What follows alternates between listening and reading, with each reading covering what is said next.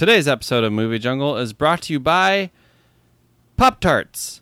You want a healthy, nutritious snack? Stay away from Pop Tarts. It's uh, like a it's like a sweet calzone. Exactly. Yeah, sweet calzones from Kellogg's. All right, on with the show. Uh, meanwhile, back in the jungle. Uh...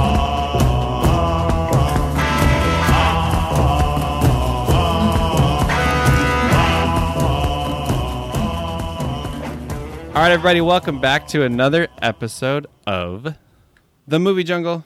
And with me today is my co-host, Mike T. And uh, Mike, how you doing? Doing pretty well. Doing pretty well. Let's just trying to survive survive uh, the world as it is today. Just one toilet paper run to the next. Yeah. That's... Just trying to stay stocked. Yeah. Life has gotten very simple as long as you have an internet connection. Um, Internet, T P. Yeah. That's really... That's all you need. Yeah. Yeah, for sure. So, yeah, today we got a good one for you guys. I'm excited about it. It's an idea I've had for a bit, and we decided to tackle it today. We're going to discuss some of the most iconic cars and other vehicles in cinema, because that's all part of the cool world-building stuff that I love. But... Uh, yeah, so we're going to talk about some really awesome vehicles. Guarantee we'll miss some of your favorites, so please let us know what we leave out. Um, and you can do that on the Instagram and on the Twitter, uh, just at The Movie Jungle. Um, and if you want to yell at us in a mo- in a review, go ahead. Leave a review on um, iTunes. I don't think Spotify has reviews yet for their podcast. I could be wrong about that. But, um, yeah, leave us a review. And uh, we'll read it on the podcast. So, or my favorite, email me, email us, and I'll we'll we'll we'll read your email on the podcast and tell yeah, we're still tell you our, how right you are and relinquish our job to you. You know, the inbox has been f- overflowing with emails, but not very many of them are actually safe to read on the air. Right, so right. We're still waiting for the first. At least P G rated yeah. comment that we can read. They're either the wildly inappropriate or completely like government redacted, mostly just black lines with occasional yeah. words here and there. So a lot of them are talking about Brian's Brian's silky smooth voice, though. Yeah. Well, yeah, those are some of the inappropriate ones. Um. Anyways, so that's what we got lined up for today. And then, um, depending, I guess, how long that takes, we might do another fun episode of Unnecessary Sequels. So, without any further ado, let's get to the news. Newscast. uh, We're workshopping it. Yeah. It's on the whiteboard. Yeah. Why edit? Why edit that in? You could just do it on the fly. Um, I got a quick first first bit of news for us today. Wonder Woman three will likely be Patty Jenkins' last film in the series. What a what a bombshell that is. Total bombshell. Because the second one's not even out yet. So I'm not thinking about Wonder Woman three at the moment. Um, Who knows where, like... Pat- I was just going to say, who knows where D C will be, where Wonder Woman will be by the time they're actually filming Wonder Woman three. Uh, so I've just discovered through the power of the internet yes. that is required in this day and age that Patty Jenkins is the director of Wonder Woman. Yes, she is. I knew that now. Now I know that. Now I know that. Yeah, you've always known for the last couple seconds. Yes. Um, it's been it's been a lifelong knowledge for twelve seconds. Right. The entirety okay. of that time. But yeah, so she's... Uh, she's done an awesome job, and she's a great director, and apparently she's cool to work with and stuff. But cool, yeah. So she's uh, she's out well, after three, I guess. I don't understand the benefit of like deciding that now. That's so far in the future.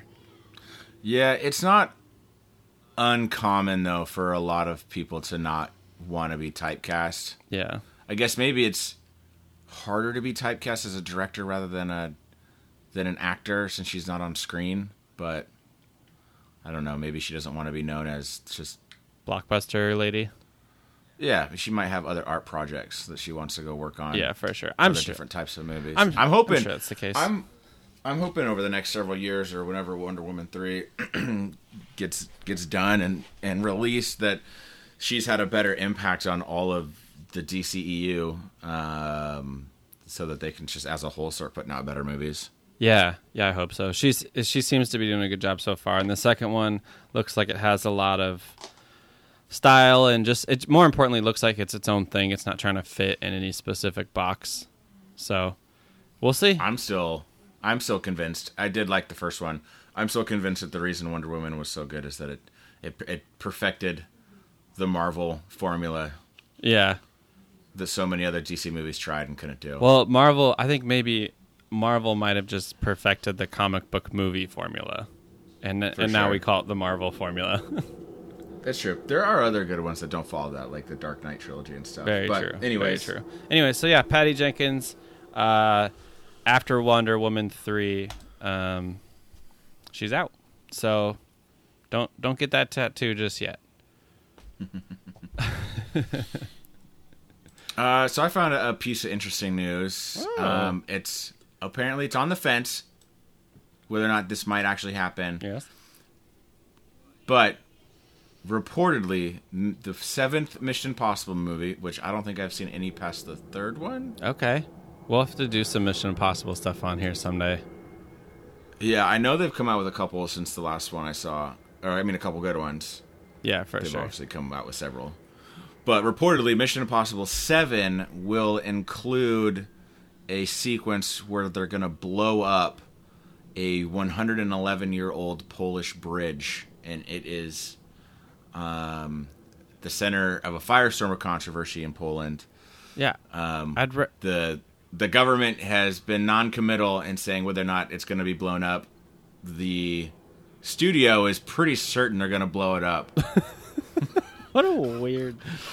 Okay, and there's a picture of it I would, on the on Sci-Fi Wire. I would like to be uh, very. It's kind of a gorgeous bridge. It's like yeah. it's, uh, it's five hundred foot tall suspension railway bridge, wood bridge. Mm. Looks neat. Uh, looks very picturesque. But I thought that was kind of interesting. Like I said, the studio's pretty certain they're gonna blow it up. I'm looking at the picture that you're talking about, and if you guys want to find it, just search for Mission Impossible seven Bridge. But um, why is this even on the table? It's a movie. You're going to blow up a hundred-year-old bridge for a movie? This is the stupidest well, thing I've ever heard. Do you remember when Sinbad blew up a, blew up a uh, hotel on New Year's Eve in like nineteen ninety-nine or two thousand? No, I don't remember that. Yeah. So, there's precedence. What? Wait, what? You don't remember that as a kid? Explain this in, but why did he do that? It was like instead of doing fireworks, they blew up an old hotel or like an old casino in Las Vegas or something. But was it one hundred years old? No. Well. Nothing. But I'm saying there's there's kind of there's precedence. A small amount of precedence, yeah. I don't know. I mean, the bridge, I just think you shouldn't. You, we have such good technology. We have such good C G I, and I know Mission Impossible tries to do, tries to do practical effects. But Brian, Brian, m- we had this conversation like two episodes ago. I thought you were going to say they're going to blow how... up Tom Cruise. That's how he was going to retire. Weren't we just talking about in the last couple episodes how much we miss practical effects? Yes, I was. I just I said do miniature, do it miniature, do a practical miniature. No, blow it this up. This is our fault. We're gonna, they're gonna start next time someone wants to make a movie about like demolishing the White House. It's gonna be our fault that the real thing is gonna get blown up. Yeah, I'm excited. Yeah, I don't think the the White House isn't very precious to me. They could build something cooler. Uh, well, they already blew it up in nineteen ninety-seven. Like the aliens did. That's so. True. That's we can build another. Yeah, everything since then's just been a lie. Um, wow, that's crazy. That's a good news story. I uh, hope they don't. I mean, unless po- the people in Poland don't care, I guess. Like, if they really don't care, then... But it sounds like a good chunk of them care. Um, anyways, next bit of news. Marvel's Shang-Chi um, is back to work. They're filming again. So, if you work on the set of Marvel's Shang-Chi, turn this podcast off and get to your job, because it's happening again. I know you thought you were still on vacation, but you're not anymore. So, Shang-Chi. I'm not familiar with that. Which one's that Shang-Chi? One? Shang-Chi. Uh, he's the yeah. uh, the t- the movie's called Shang-Chi and the Legend of the Ten Rings. So Shang-Chi is just like this awesome kung fu master, And um, obviously you're familiar with the Ten Rings a little bit from your old school Marvel mm-hmm. comics reading days. And so we're going to, I think we're going to get a real Mandarin in this movie instead of the fake Mandarin we got in Iron Man three. Um, yeah. So nice. I'm actually really excited for this one. And they're obviously doing a good job of, like, they're not going to whitewash any of the cast. And um, yeah, I think Hollywood, I think most people in Hollywood have learned their lesson. I'm sure we'll still see the occasional mistake there, but uh, seems to be getting better. But, um, yeah, so they're back to they're back at it, and Awkwafina's in it. I love Awkwafina. Do you know who that is? No. Uh, she's a hilarious Asian girl, lady, woman, uh, girl, lady, woman. Confirmed. I'll th- girl, yeah. Sure. Uh, no, sh- you know, in yeah. twenty twenty, you can never be too sure. She's an actress that's so funny. Like, she's just like, I don't know how to even describe her. Um, she was in Crazy Rich Asians, which is really good, really funny movie. Mm-hmm. Um, yeah, she's just like a very entertaining. But then also when she gets serious, like I've seen her play roles where she's serious the whole time, and then you find out, and then like she'll get funny at the end of the movie or something. And yeah, big fan of Awkwafina. Mm. She's dope. She's in it. Nice. So yeah, cool stuff. Cool, cool. Um, I got I got a little bit of a downer. Oh here. no. Oh, I know what you're gonna say. A little- Little bit. Diabetes. Wilford Brimley. Yeah.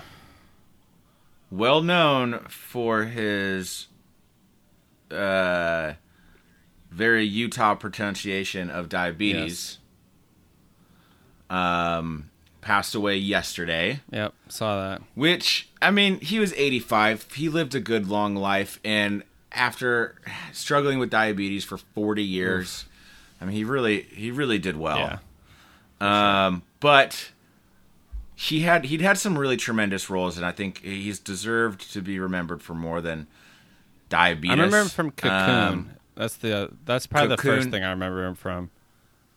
Cocoon, he was great. The thing I remember him most from uh, was he was Doctor Blair in The Thing, and someday we're going to do The Thing on this podcast. Yeah, we talked about it. Um, and he does a tremendous job as. Uh, one of the scientists um, dealing with this horrible situation. So he was just, yeah, he was, I mean, he he definitely didn't do a ton of roles. Yeah. But he was but, really beloved, uh, like, especially for someone that has a minimal filmography as far as, like, notable roles in memorable movies. Like, yeah. he was just, like, a super lovable, likable, nice guy. Like, yeah, so yeah. that sucks. That's sad. eighty-four or eighty-six, what'd you say? No, right right, right between eighty-five. eighty-five. There you go. uh, that's, yeah, as they say in Australia, that's good innings. It's a, that's, that's, a, that's a good um, it's a good run. Good job, Mister Brimley. Yeah. So, that's sad. Um, well, uh, so let's see. We'll go from your sad news to what I consider to be very happy news.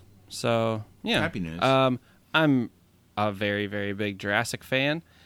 Uh, just the time period, Earth's history, I think it was far superior to modern age. I think that the lack of technology and, more importantly, the lack of humans was, was really, really working for the Earth. But, um, no, Jurassic World Dominion um, has welcomed back Sam Neill.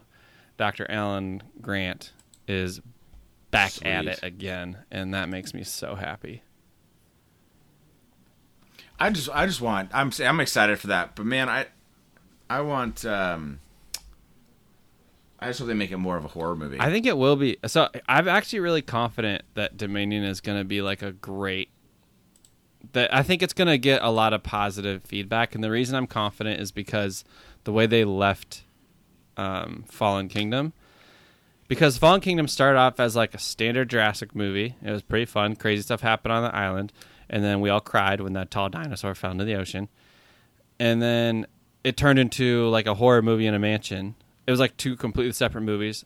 I liked both halves of it, but it was pretty stark difference between the two.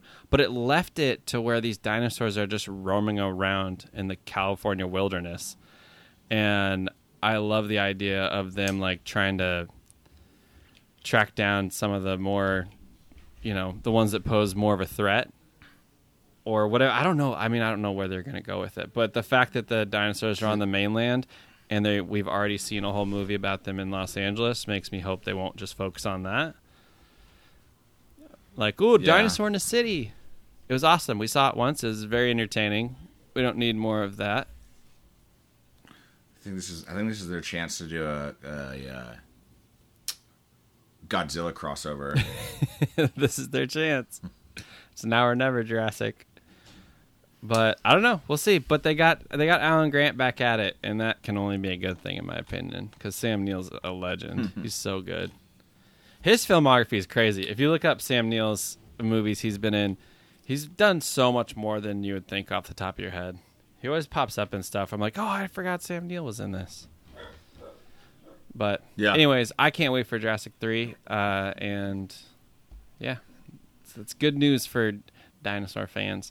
And I got, I got one more piece of news for us real quick, um, and then we'll, and then okay. we'll. Well, oh, you got, got another got one? one more. Yeah, here, also. yeah. We'll I do. We'll alternate. It, it, you do your news, then I'll do my news. I yeah. appreciate that. What do you got?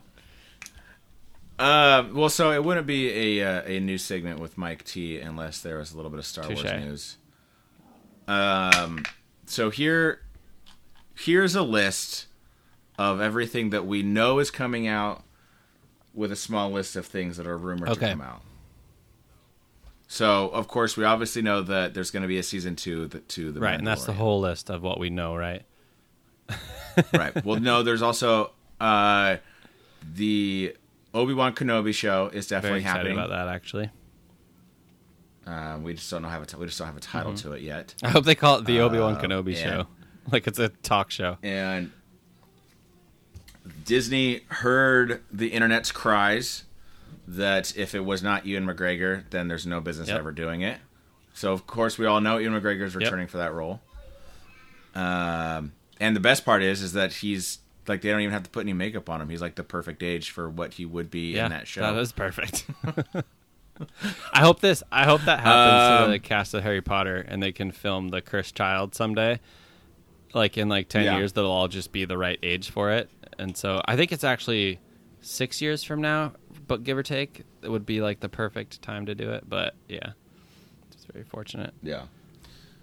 Um, we know they're doing a Cassian Andor show. Yep. True, true, true. Um, they were supposed to start filming this year, but the pandemic has likely affected those plans. Uh, also hasn't been titled. Also have uh, Diego Luna is going to reprise his his role. Mm-hmm. Um.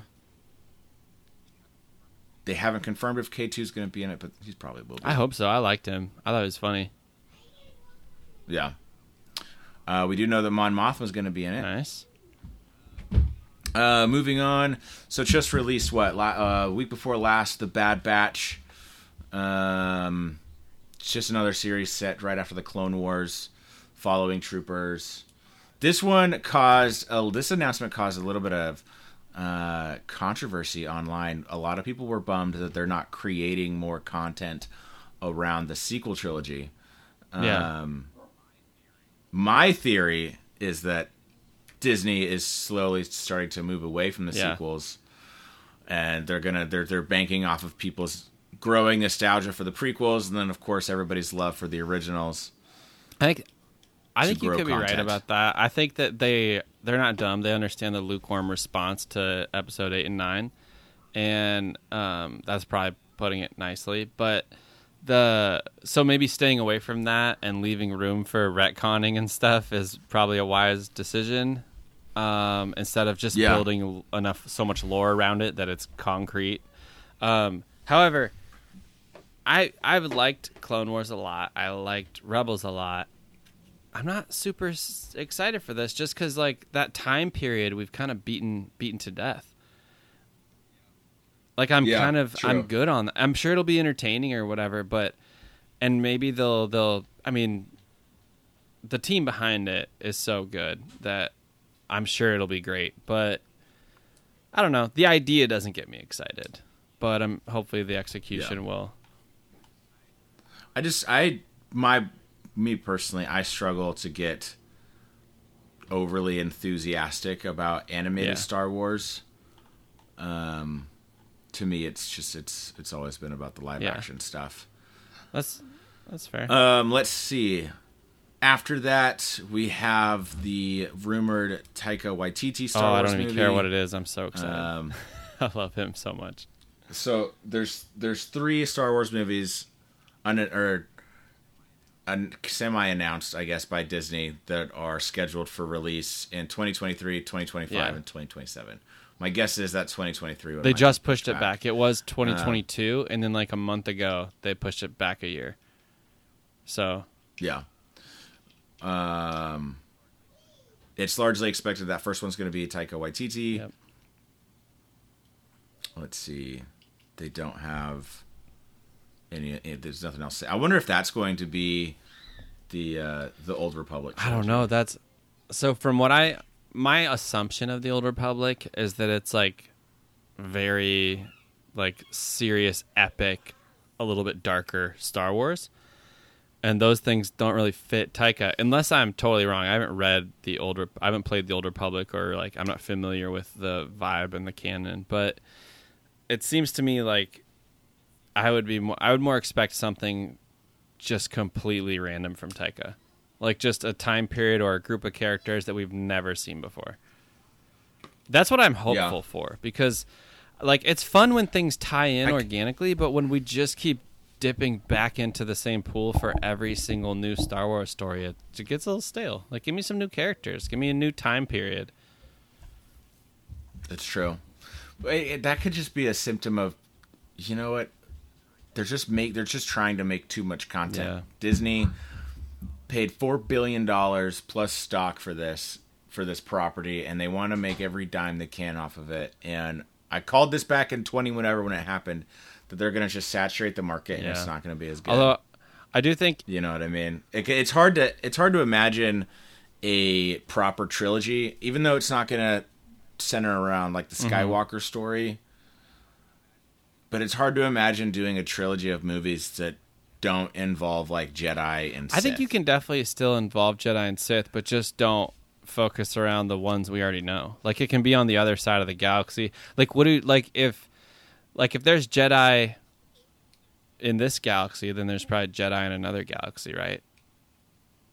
Like, it can, I don't know. It can be just sure. so far away or such a far off time period that it can just be its own thing. But I think you're right about the saturation of it. But I would say it always comes down to the same thing for all movies. If you just make good movies, people will be happy. Like if if episode eight and nine were just really good, no, we wouldn't be having this conversation about oversaturation. So yeah. just make good stuff. Oh, there's also a rumor that that Taika Waititi movie might be produced by Marvel Studios. Kevin, Kevin, how do you, what's his last Feige. name? Feige, Feige, yeah. Feige. Um, that might be interesting. Yeah. That I'm, I'm, I mean, his track record is insane, so that would be hopefully really good. But is that it for the potential Star Wars you got? Uh, Mandalorian spin-offs, a potential movie from J D Dillard. Okay. Um, and let's see, potentially a Lando Calrissian show or movie. Okay. I mean, I liked his portrayal of Lando Calrissian. I think that might fall into the category of, like, don't really feel like I need it, but if they want to pick up some of the storylines that I got excited about from Solo, that might be kind of cool. Um, and maybe a T V show is a better way for them to do that. I don't know. I feel like I feel like uh, Disney's Star Wars Studios might be going the YouTube route of anything is content yep. at this point. It's possible. Everything is content. Yeah, and now that I mean, now that Disney Plus is so like ingrained already, it's like synonymous with Netflix already. That they'll just yeah. put whatever they want up there. So, um, anyways, true. Speaking of Disney, our last news story is a bit of a clarification from a beloved Disney Pixar franchise. Uh, recently, the director of the third Toy Story movie was asked on Twitter, um, if toys, how long can toys live? Or like, are they, are toys immortal? Basically was the question on Twitter. And the director of Toy Story. Oh. Yeah. Very important, important question. question. Uh, do you have a guess before I give you the director's answer? What do you think? What is your assumption? Are uh, the toys immortal?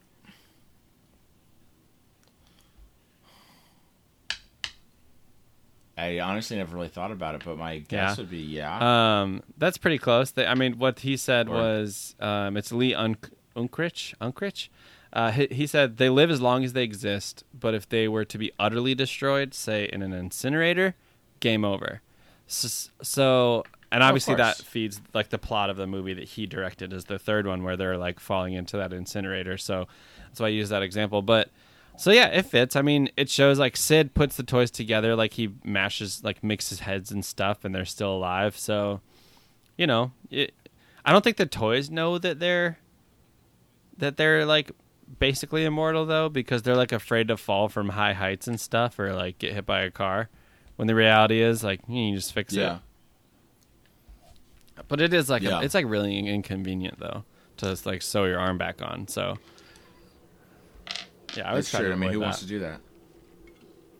But anyways, clarification on the immortality of the toys and Toys R Us. Um yeah, I feel like that I felt like that was pretty necessary for us to be able to all move on with our lives. Yep, some questions just exactly. need to have answers. One of these questions is, what are the best vehicles in movies? What are the most memorable ones? What are the biggest ones and the littlest? We're not going to answer all that. But, um... That's a good... Thank you. That's a good segue. we, we, we had that queued up, guys. We yep, practiced that before. Totally. Um... Yeah, anyways, so let's let's do it. I love movie vehicles. I'm obsessed with movie vehicles. Sometimes I care more about the vehicles than the movie itself.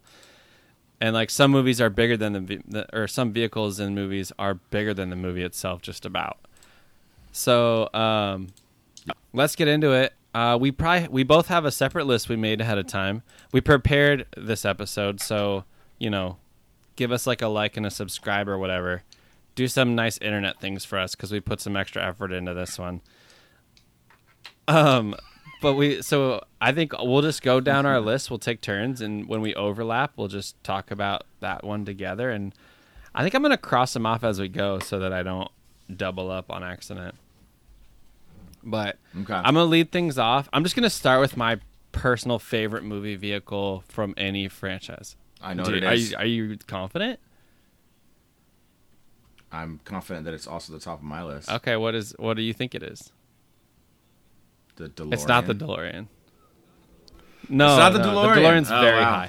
high. Um, and I, at the end of this, we'll make a half-assed attempt to rank them. So, because people love to yell at people about their rankings. So, um, my favorite movie vehicle is the speeder bikes from Return of the Jedi. Those brown okay. speeder bikes. Like, that's just the coolest thing I've ever seen in my life. Like, they go so fast. You're just floating above the ground a little bit. It's just such a perfect, like, amount of futuristic to imagine doing that someday. I don't know. And then mixed with just, like, my love of that movie and, like, the jungliness of it. Yeah. I love speeder bikes so much. Yeah. Nice. That's a good pick. That's a good pick. I think my, most of my list are yep. cars. Um, with a couple that aren't. Yeah, I've got I've got a good mix. I got a good mix on here. The speeder bike, obviously not. You know, I have seen um, people do. They make like choppers, like motorcycles, and they customize them to look just like the speeder bikes in Star Wars. And it's actually pretty yeah. epic. Like I've seen some of them where they've done like an incredible job, and like that's just got to like where the stance, like you sit on it the same, the handlebars in the same place. Like that's got to feel potentially uncomfortable, but so cool, like the child inside of you just freaking out. For sure. Yeah. That would be pretty But anyway, neat. So speeder bikes are the my probably my favorite. Um, yeah. So what what do what do you what do you got for us? Um so let's see. So we got so obviously we have the iconic DeLorean D M C twelve from Very Back to the iconic. Future. Uh, stainless oh. steel. Just such a memorable it's car. So beautiful. Um, it was such a perfect fit for that movie. Like futuristic enough, but still super. It's probably the most eighties car I can yeah, think of. Easily, it's not even close. like, like I might think of yeah. some of like the eighties Ferraris or Lambos, but not not before the DeLorean. Yeah. Um, and then hold on, so hold on. I also we can't have... move on from the DeLorean that quick. First of all, it flies. Eventually, it, it does flies. Fly. It runs on like biodiesel, essentially. Yeah, it just runs off of banana just scraps garbage. And whatever. It just has a garbage chute. Yeah. Yeah, yeah, it's just and, a disposal. And it's one of the ones, like, I do think of all the, we'll see, but it's probably the one where it's the closest to being bigger than the movie it's in. And the only reason it isn't definitively bigger than the movie it's in is because Back to the Future is an incredible movie also. Like, you put that car, that memorable of a car, in any ordinary movie, and it's that's all people remember about it. But yeah. Yeah, well, and not to mention, like, it had such a big role to play in those movies besides just yeah, existing and looking true. Sweet. Um, yeah, so that's that's an incredible entry, of course. That's a good one. Um, all right, so the next one I got on here, uh, also not a car, uh, the Millennium Falcon. Yep, I mean, oh, absolutely, enough of course. Said. It's the Millennium Falcon. It's. I mean, how can you not put something that can do the castle run in, what, yeah, eleven, eleven parsecs? Point something. I, lo- I still love how they, like, clearly thought it was a metric of time at one point and then realized later on that the internet had made everyone wiser and now they need to backtrack it in a whole movie. That's probably why they made the Solo movie, just so they could fix that one line. Do they fix it in that movie? I know they, they had already fixed it in either yeah, the books or the comic the books. Well before, well before. Yeah, they did Solo actually do a really out, good job. So. Like, there are things you knew you were going to see in that movie that were, like, not surprising, and that was one of them. You knew you'd see the Kessel Run, but yeah. uh, they do a good job of, like, correcting their mistake. So yeah, Millennium yeah. Falcon. I mean, it's gorgeous and it's incredible. It's probably it's got to be. I mean, it's the most iconic ship of all yeah, of Star Wars, and, and no question. I mean, the only I probably say I probably say that it's mm-hmm. the Millennium Falcon, and then like your typical yep. Star Destroyer, and then the X-Wing, uh, and then TIE the X-Wing, yeah. and then the TIE For Fighter. Sure. Yeah, those are all also really really great. Um, yeah, so Millennium Falcon was the next one I had. What else you got? Um, so my, again, my list is pretty much all cars, but the, the Mustang has been, especially this, the, some of the old sixties, late sixties Mustangs have been iconic parts of lots of movies, yep. but for me, the best showing of a Ford Mustang in a movie is the sixty-eight Ford Mustang G T three ninety Fastback from Bullitt. Okay. Uh, it's green. It's one of the best car movies that's been ever made. Uh, it has the best car driving actor of all time, Steve McQueen, in it, and Steve McQueen's best movie. It just edges I out thought, Eleanor. I really thought you were going to say seconds. Eleanor. You were setting us up. I heard Fastback, and I was like, okay, here it comes. Ella, what? Bullet? yeah. So that so Eleanor is a sixty-seven right. Shelby Mustang oh, okay. G T five hundred. Um, also another great, uh, great car movie, yeah. fantastic car movie, but I'm just, I'm such a big yeah. Steve McQueen geek. Um, that Bullet beats it out for me. And I just love, it's such a, that's awesome. It's such a slick that's looking a, car. That's a really good one.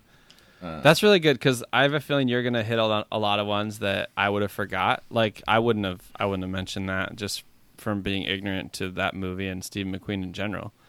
So I, I love that. Yeah. Oh, it's got it's got one of the best chase scenes of all time. It's awesome. It's um, um yeah. That's dope.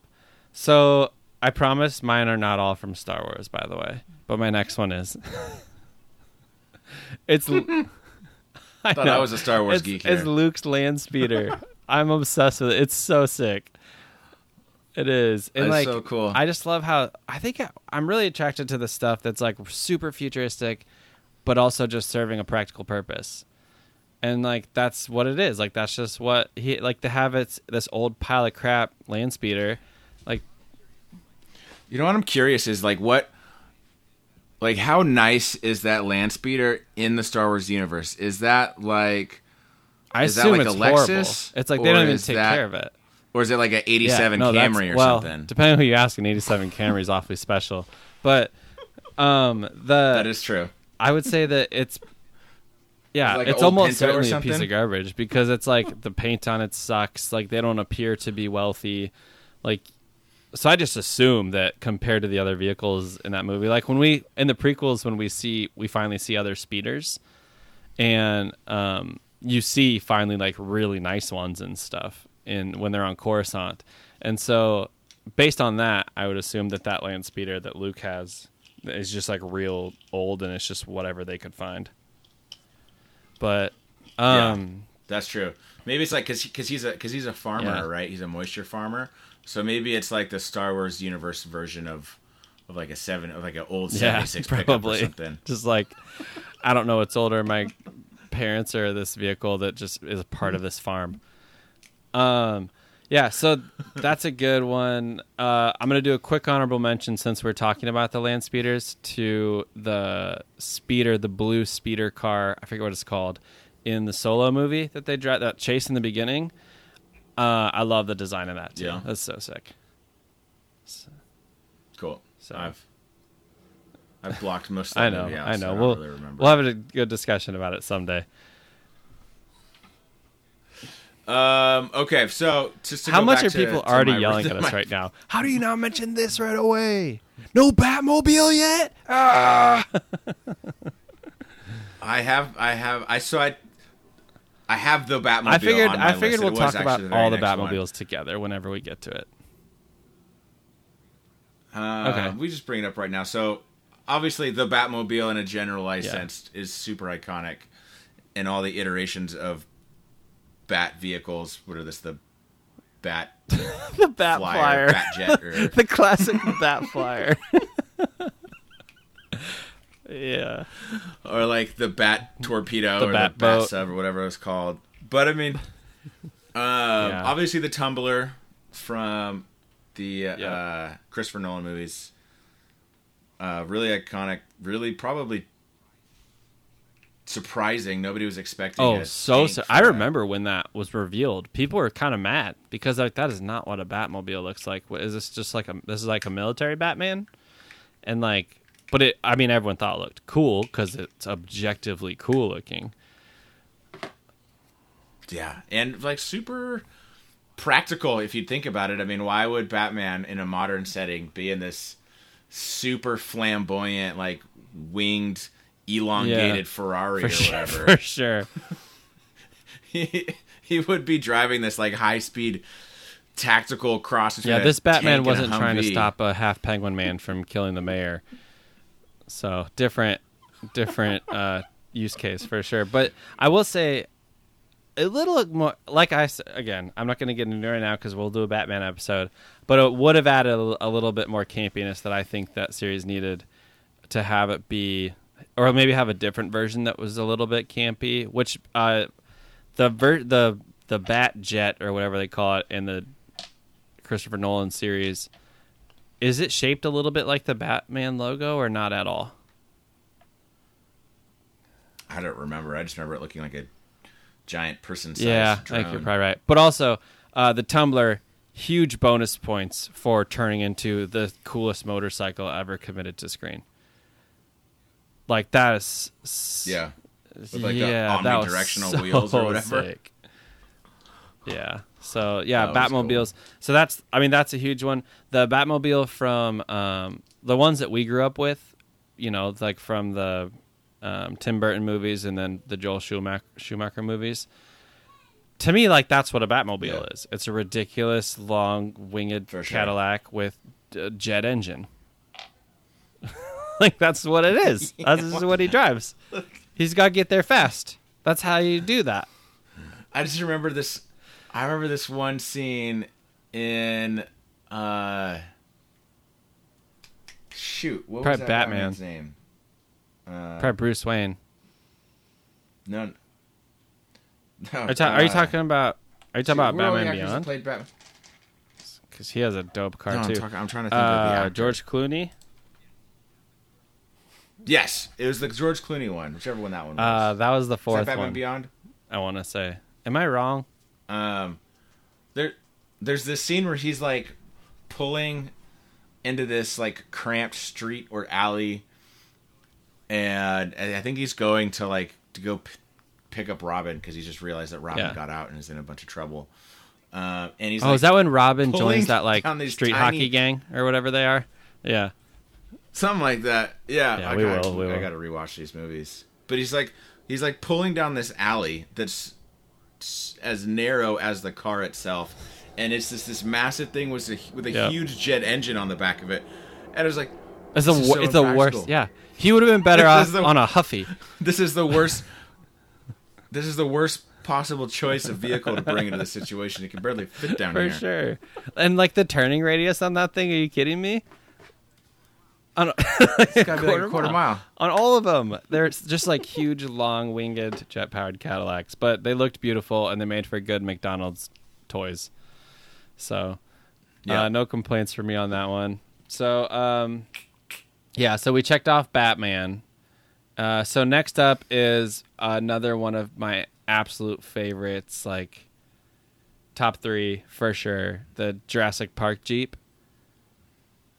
And I think that that one is just, it's more about, it's just so iconic. Oh, it's yeah. not even a, a special or unique vehicle at all. I, it's a straight up, it's a nineteen ninety-two Jeep Wrangler Sahara Edition. That's, that's all cool. it is, with a sticker on it. So I'm going to I'm gonna piggyback on this one and add my selection from Jurassic Park. Yeah, the nineteen ninety-two Ford Explorer. Ford Explorer. Is it like the E X T or something? That's getting that's in the weeds a little bit. But Yep. Yeah. Yeah. Yeah. With the, with the glass um, while we're here, the one I have written down from The Lost World, the Mercedes M L three twenty, underrated Jurassic vehicle. It had yeah. like the awesome bars on the window and the camo paint job. And I mean, the Mercedes badge on the front uh, was pretty cool. But yeah, those those vehicle, the Jurassic vehicles in general, those three especially, so so cool, um, so iconic. Would love nothing more than to have like so much money that I can buy one of those, make it a perfect screened replica, and just add some of the creature comforts that we've gotten used to in driving these days, or just put a straight up electric engine in one of them or something. Like I don't even need air conditioning or like a Yep. backup camera. Just give me an electric motor in a Jeep Wrangler that looks exactly like the one in the movie, and I would be so happy. But yeah, so yes. Jurassic, uh, yeah, for me, those are all like, you know, especially the Jeep is on the on the Mount Rushmore of movie vehicles for me. Yep. Uh, yeah. Um, I got so. We just got from three knocked iconic... off my list, so you're going to do two in a row. All right. So I got uh, an iconic one from um, every one of one of everybody's favorite like yep. high school grow-up movies. The nineteen sixty-one Ferrari G T two fifty oh, S W B yeah. California Spider. Ferris Bueller. So good. From Ferris That's Bueller. That's such a good one. Like they go, s- they just they, they just yeet out the window right at the end of it. Yeet it out the window. Uh, they go so they make such an effort to like make you respect the shit out of that car, and like this car is the most uh, important car that's ever been made, and it's you must worship it. And the dude takes it for the test drive, and that scene's yep. amazing. And like, yeah, it's so good. That's such a good one. That's a very good yep. selection. What's your next one? It's oh a great, my God, I it's love a great movie. movie too. I absolutely love that movie. I'm a, like eighties Matthew Broderick. Just, I, I mean, I'm just a big nerd yeah. for eighties John Hughes movies. I, as far as I'm concerned, was that a John Hughes movie? For anything that for for some reason for anything I, that I wasn't didn't sci-fi. Know that. I yeah. thought like he. I I know sixteen Candles. If it if it was a movie that involved, if it was a movie that involved high schoolers it and it was shot in the eighties, yeah. There's like an eighty percent chance. I knew that he it was sixteen Candles, and movie. He's Breakfast Club too, right? Okay. I guess for some reason I yep. never... I guess I don't think of Ferris Bueller as like a high school movie because the majority of the day they're not at school, but it clearly is a high school movie. Hmm. Weird. Yeah. It's great. Uh, what else did he do? Um, he he did the first Uh, he did blah, yep. blah, blah. He did Christmas Vacation. Um, Christmas Vacation is good. I can't wait for the. I can't wait to do like seasonal stuff on the podcast with you, like when Halloween rolls around and we do like Halloween movies and horror and stuff, and like yeah, Christmas movies. Oh, we're gonna do Santa's Sleigh, and we're gonna do yeah, we're gonna do Ernest Saves Christmas. We're gonna do Ernest Saves Christmas. My favorite Christmas movie. I'm into it. My favorite Christmas movie. I used to love Ernest. I'm, I'm, I've forgotten most of it. I'm excited to check it out again, though. Um, yeah. What's the next? Ernest P. Worrell. Um. Okay, so I have... I think you have more left than me. I think technically I have ten if I include my honorable mentions. I have the classic nineteen fifty-nine Cadillac Miller Meteor, also known as yep. Ecto one yep. from Ghostbusters. Kudos for you looked it up. You you outshined me on this one because I have that on my list as well, obviously. But I just wrote Ectomobile. Um, yeah, it's a fifty-nine Cadillac Miller Meteor. I'm sorry, brain fart. Okay, you don't know that? Um, yeah, Ecto Ecto one. What a legend! What an absolute legend! So good. Yeah. Um, I can't bring this up without bringing up how bitter I am that I joined Rocket League. I started playing Rocket League like five months after they, or less than five months after they removed the ability to purchase the Ecto one and the DeLorean and the Jurassic Park Jeep in like the D L C store. So I'm like this giant movie fan nerd playing this game that has no access to those vehicles because they're not tradable either. But yeah, Ect- Ecto ones. Yeah. Well, let's let's hope when yeah. it goes free it, to it play, we'll be able to pick them up or something. It. So, but anyways, the um, Ecto one, yeah. I love the, I, th- I think I forget about it sometimes, but how the seat slides out, that it's got like a gunner seat in the passenger seat. Yeah, I think, I don't know if they do oh, it in the yeah. first movie, maybe they only do it in the second movie, but I forget off the top of my head. So cool, such a cool car, so iconic. I love how slapped together it is, like... Yeah, I do. I do love how it's uh, like it wasn't their first choice. Obviously, if they could yeah. have, they probably would have picked a better car or like a yeah. truck or a van. Yeah, or for sure. Like if they had like, a budget, what we could get. Yeah, yeah, they would have been driving an ambulance car. In like what? Let's see. In the eighties, they they would have just bought like yeah some big Chevy pickup and equipped it with a bunch of equipment or whatever. But um, all right, so I'm gonna take us back into space again with my next one. And it's Firefly. Nice. Actually, I sh- I, I shouldn't I shouldn't be able to allowed to, allowed to call myself a sci-fi. Oh, I was just going to ask you where you stand on it. I couldn't remember if you had seen it or not. And I haven't well, I got seen good it. news. I've got no it's good awfully reason for short. Not seeing it. It's actually horrible. No, it's horrible. Dude. Yeah, right. It's, it's like two seasons. It got canceled. But it's like fourteen episodes, one season. And then there's a move, and there's a movie, and it's just wonderful. Oh, yeah, it's the most. It's the. It's like right. a space western. It's everyone says that, but everyone says that for a reason. Yeah. Um. Yeah. Firefly is dope though, just because the uh, the captain of the ship, Mal Malcolm Reynolds, um, it means a lot to him. That ship. It's not like a particularly like the best or fastest or anything. It's just like perfect for his purposes and. Um. Yeah, just, just such a cool, cool ship. But and its pilot, its pilot Wash, played nice. by Alan Tudyk, is one of my favorite characters in sci-fi shows. I loved Wash so much; he was so funny. Yeah, he's I'm great. A, I'm a big Alan but, Tudyk fan. Yeah, Firefly's incredible. Anyone that hasn't watched it, check it out. But yeah, yeah, yeah, yeah. Your turn. Let's see. So I already, I kind of already talked about Eleanor when I was talking about. There's, yeah, the there's G T so many cars in that movie that are probably amazing that I'll, I've already forgotten. Yeah, but of course Eleanor's the, the most memorable one. But all, since I kind of already mm-hmm. talked about the Shelby Mustang, um, which by the way are super hard to find these days. Shelby cars are Shelby made. Versions of the Mustang. He made a version of the Viper. She- Shelby Cobra is easily my favorite Shelby Cobra. thing he ever did. Um, which you can't buy. Like you can't even, I don't think any exist anymore. Even a replica shell, if you were to just build your you build your own, you can build your own yeah. uh, Cobra out of kits. But even just a right a shell that's not original, whoa, is over a hundred grand. That's crazy. So they're not very attainable. That's, I mean, it sounds like if I have a hundred grand, I can just go get one. Yeah, what a legend. Um, but I think just as a bulk, oh, that's a good bulk. Just all the James Bond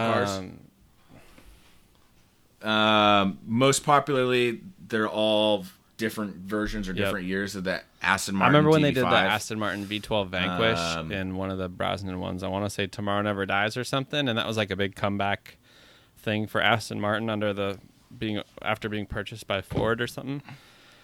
Uh, that was cool because that was the one that disappeared. Yeah. Oh, you know what? That was that was die.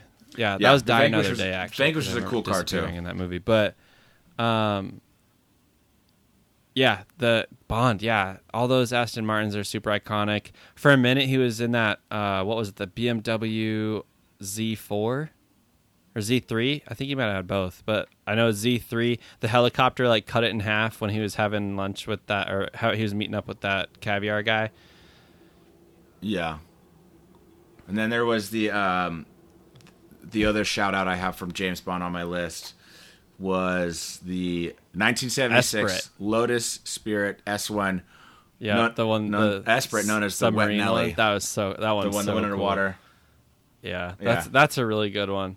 Yeah, Bond cars are the best. They're so I I I want the whatever we get after the current Bond. I hope they go back to like really gadgety and a little bit more wacky because the the new ones are really good. They're good movies, I'm really or whatever, hoping so, but they're cause...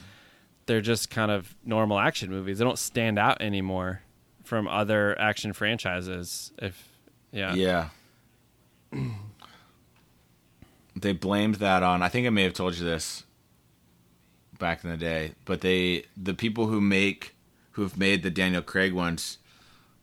Blame the over serious tone of these ones oh, on Austin okay, Powers. They spoofed it because Austin Austin Powers spoofed yeah. it so well and so extremely that they couldn't make regular James Bond any, movies anymore. Honestly, because they would just seem like they're spoofing like themselves. Excuses for bad movies, but that's a pretty good excuse as far as excuses go. Because it would have been hard during Austin Powers' yeah. run to go to a theater and watch somebody kick a knife into someone's neck that's attached to his shoe. So, yeah, but I'm hoping that we're far enough away from Austin Powers yeah. that we. And can, I've I've heard it suggested, and I classic. would be into this for them to also uh, go back in time again. Have them take place in the sixties again. Why not? Like, yeah. I I do like that Bond isn't, sure. like, married to his own canon. You can kind of just move him around and do what you want. Yeah. Yeah. It's but very, anyways, yeah, Bond is a great shout. Um, I got one for us uh, that'll lead to something I know is on your list, but I'm going to go with the Giga Horse from Mad Max Fury Road. That's the name of a Morton Joe's vehicle. It's like a it's like two Cadillac cabs stacked on top of one another with monster truck tires, and apparently it's called the Giga Horse. I learned in my research, and it is just the epitome of that movie and just like the style of vehicles in Mad Max. So sick. The car, all of the cars in that fantastic uh, and and just wildly impractical. Like there's there's no way that like in any kind of I mean, dystopian the... future that you need to cut the cab off of the top off of a Cadillac and stack it on the top of another one. Like, will you need monster truck tires? Yeah, yes. Sure, maybe you got to drive. The roads are all messed up. No one's maintaining the roads anymore. Do you need to stack Cadillacs? I guess so. Got you on my list. So yeah. Of yeah. course, because it's exciting. I just love, man, I love all of the names for everything. Like the world building in Mad Max is, I love it. Like they have things like the Bullet Farm and the Citadel, um, and they're they're ripping off uh, names from like ancient Rome, like, you know, Imperator, Furiosa, like super cool. ancient Roman names. Um, I just I like how they, you know, yeah. I don't know. I just I'm I'm I'm a big fan. Yeah. There's a the, you yeah, came down off that cool so high. You're like just like uh, cruising, and you're like, God, I just I just like it. That's I awesome. Just like it. I um, don't know what to... Yeah, you had you had Mad Max on your list, right? I did. I have a couple things from Mad Max. So does everybody remember? Probably. There's so many great scenes, so many great shots in this movie. It's just a shot fest of awesomeness. Um, that never stops. But everybody remembers the chained up guitarist absolutely on the front of the truck with the flame coming yep. out of his double guitars, standing in front of his amps. Not so much standing, but so yeah. That character's name is she's uh-huh. the Coma Doof Warrior, and that truck is called the Doof Wagon. That's awesome. Uh, and he's he was portrayed by a real musician, by an Australian so rock sick. and roll guy. Yeah, that part was so dope. yeah. Um, and then, of course, there's the War Rig, which is the big yeah. gas tanker uh, that Charlize Theron drives. Um, but then, of course, there is the star of of three... Mm-hmm. Mad Max movies, the nineteen seventy-three Ford Falcon X B G T Coupe V eight yep. Interceptor, which is which is yeah, Mad Max's car. So sick. Um, you get to see it in its original glory in the first Mad Max when it has it's just a fabulous yellow and blue uh, paint job, and then it's, of course she just gets ruddy yep. after that. Um, yeah, such a great it, car. It's so good. It's super solid. Yeah, iconic. Sure. That's a really good one. I, I just like the idea of having like, because the first Mad Max takes place in like a crumbling society. It's like a, it's like we always see post-apocalyptic movies, but we don't see a whole lot of movies that are like in yeah. the transition. I feel like Mad Max is a great idea, a great example of a movie that would take place in the transition of societal yep. downfall. Because the the cops are like kind of cops, but they still they're violent, and it, it's really just chasing people down on the highway in their high speed souped up V eights. Yep, it's so dope. Uh, the li- living in a world that seems like just barely holding itself together and very yeah. dangerous and violent. Um, yeah, that's but yeah, that's super good. It's a great car. Um, yeah, that's. The Doof Wagon. The Doof Wagon. If you could pick like any role in a movie that's like a tertiary like background character, what's better than being that that guy? It's such a great like it adds. I'm so glad that they put that in the movie. Like, whose idea was that? I mean, George Miller's, I think. I hope it was, because if it wasn't his, whoever came up with that deserves a million dollars. Yeah. Because Here's one it probably wasn't easy to shoot. Sir. Good idea. And it just, it adds, there's so much flavor and so much style and personality yeah. in that shot. It's just, I've, it's still probably a top five movie, top three movie that's come out in the last ten years. Yeah, it's so good. It was the first Blu-ray I ever bought. Yeah, yeah. That's a good one. It's so... It's so colorful. Oh, it's gorgeous. I love how colorful it is. It sucks how so many movies that when they moved to digital film, they didn't do a good job of saturating their colors, and we got this like shift of kind of like desaturated movies. Like a lot of the early Mar- a lot of yeah. like half of the M C U kind of is actually like that. It's just like huh. way duller than you'd imagine. Like I've seen some things posted where people are like, here's what it should have looked like. And it's like they color correct a clip from an old M C U movie like Iron Man one or two. And then oh, you look at them next to each other and you're just like, oh gosh, what could have been? And like, because you don't realize when you're just sitting there watching the movie, but when it's come, mm-hmm. when you're shown a comparison, it's like, oh boy. Um, all right. So my next one's a little bit, it's not as like classic, but it's just very cool to me. And it's the coolest thing about it is the omnidirectional tires. That's the second coolest thing about it. The first thing, the first coolest thing about it is that Will Smith is driving it, and it's the cop car from iRobot. Uh. Just like, I guess, shout out to that whole world for having those omnidirectional, just like tire balls, because when that in that tunnel scene in iRobot, there's um a, that like huge, like giant truck that's full of like killer robots that try to murder him in a tunnel.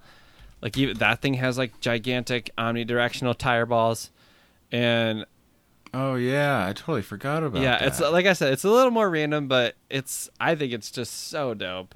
Um, so they took they took uh, it was an Audi concept yep. car, the R S Q. Yep. Yeah, it looks like a derivative of like the R eight, which is what Tony Stark drives.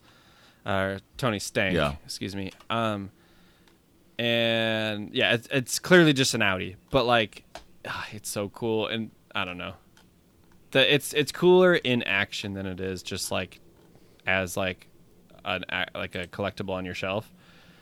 But um, yeah. yeah, I thought that deserved a shout. Definitely does. Yeah, definitely does. Mainly, mainly, I just want tire balls to be a real thing. Um. Yeah. So I've got so I got a great okay, one for you. you. The nineteen eighty-four Ford Econoline, the Shaggin' Wagon from Dumb and yes. Dumber. Yes, that was in my honorable mentions list, uh, which is probably blasphemy to move that down to honorable mention. Honestly, um, God, what a beautiful car. They just. How much did he say he spent on it in the movie? It was like thirty thousand dollars or something. I don't remember. It was a lot. But like the, I want to know like on like how early of a decision that was in the filming of the movie, or were they like halfway through production and they were coming up to those scenes and they're like, yeah, someone go decorate that van like a dog. And like, what, you oh, mean like a decal? Or just whenever they decided they would needed that, I want to be in the room for the conversations where it was like, you mean like pictures of dogs? Like, what are you talking about? Like, no, make it a dog with, with a tongue. Give it a tongue. Some, some tells me that was part of like the original concept oh, it for ha- the characters. It has to, was man. just just the, the dog car, the dog van. Yeah. Um... Apparently there's a, I, I tried to look it up real quick, but there's a replica that's selling for like twenty grand. So there you ah. go. That's great. um, yeah, that's so good. Mutt Cuts, that's what it was called. Um, yep. Yeah, that's a very good one. Um, let's see, my list is getting pretty thin here. I got one main one and then four honorable mentions left. How many you got left on your list? Um, let's see. I've got one, two,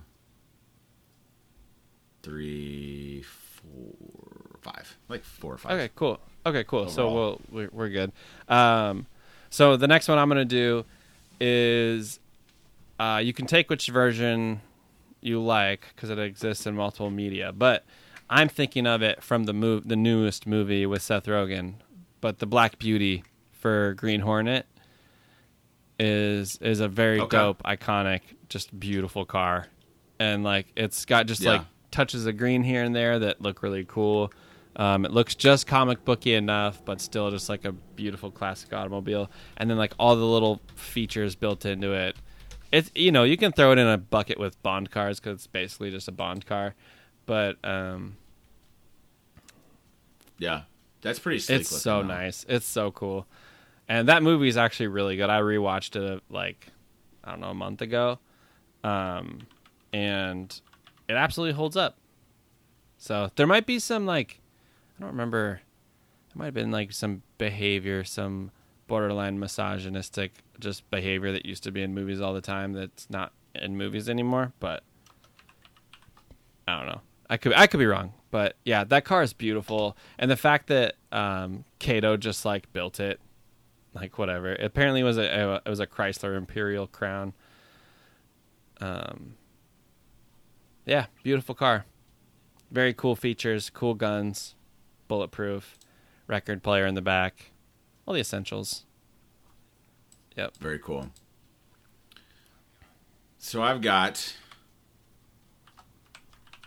the... Uh, it didn't play a mass... Well, it was involved in at least one very, very important, very iconic scene okay. in this movie. Even though you don't really see the car, it happens inside the car. Uh, but the nineteen seventy-six A M C Pacer, oh, I know, Mobile yeah, from Wayne's sure. World. As soon as you said A M C, I was like, okay, that's what it is. Uh, yeah, that's a great car. Such a oh, goofy it's looking like car. Like a little light blue hatchback. They just like spray paint flames on it themselves. Like the tiniest flames too. The car's already tiny, and they painted the flames super tiny, but it just fits because it's Garth's yep. car, right? And he's just, like, such a yep. timid, like, he's timid, but he's, like, rock and roll at his heart. So, like, it makes sense he would have that little thing, and he'd paint little tiny flames on it. um, God. Such a, such a goofy-looking car. It um, is so Such so amazing weird. Movies, too. Uh, the licorice dispenser, though. Like, come on. That's that's legendary. Yep. I mean, what yeah. kid saw that and did not want a licorice dispenser in their car? Can you imagine yeah. having to drive and not have access to licorice at any moment while you're driving? It's not right? a world I want to live in. I just love the window shape in this car too. Like their their their rear side windows, they're kind of like they're like swooped back and curved yeah, at the same time. So expensive it's to very... replace, I imagine. Yeah. Oh yeah. Um, which is ironic because it's a cheap ass car. um. Yeah, that's a really good one. That's a really good one. Um, let's see. Everything I got left is a car except for one. So I'm going to do the last non-car that I have on my list. Okay. I have two non-cars okay. on my uh, list. You might have this one. Um, if you don't have this one, I'll be a little surprised, but the U S S Enterprise, Captain Jean-Luc Picard. Yeah, the U S S Enterprise. The Enterprise, pick whichever version you want. The Starship Enterprise is a complete legend. Nice. Yeah, I was not thinking that big. I did not have the Enterprise. Yeah. It's a big one. On here. Uh, it's definitely the biggest one on our list. Um, yeah, it's the flying city, basically. But um, or at least a flying building. Yeah. It's pretty big. I think... I can't remember the crew size for the first one, but it is quite large. But I think I might have something on here that's Ooh. Bigger than it. Um, yeah. So depending, we might have to we might have to p- bring out the okay, tape for it. Yeah, we can look it up I'll if we it. Need to. Um, but actually, you're making th- yeah. As we talk about this, I'm thinking of other stuff too that maybe we'll bring up. But the Enterprise, complete legend.